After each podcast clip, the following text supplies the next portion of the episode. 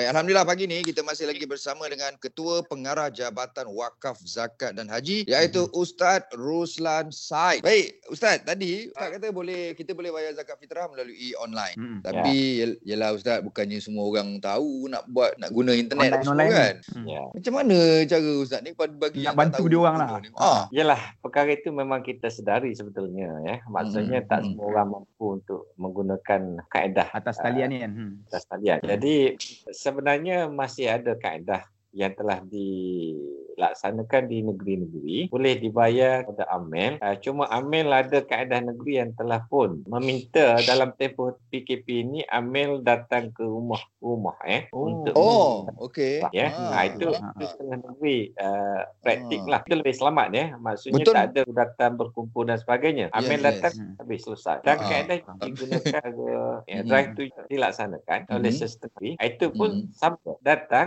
bayar Hmm, tu hmm. jalan ya Hmm, Jalan okey kat tu. jarak pun memang terjamin di situlah Betul. Maksudnya dia Baik. jumpa dekat mungkin dia jumpa dekat pagar rumah je lah kan. Tak payah masuk kan. kita tak nak alasan tak pandai guna online, Online. tak bayar zakat ah, itu bukan Faham, alasan Ustaz, katakanlah kalau jiran kita minta bayar kan. Boleh ke Ustaz wakil? boleh boleh Lafaz Ya, tu niat, niat kita minta tolong dia baik. Niat kita bayar zakat fitrah. Niat dia Okey. tolong, dia teruskan. Dia tolong Ah. semua ya melalui kaedah tadi lah. Tapi jiran tu tak boleh macam eh kau tolong bayar pakai duit kau dulu tak boleh kan saya.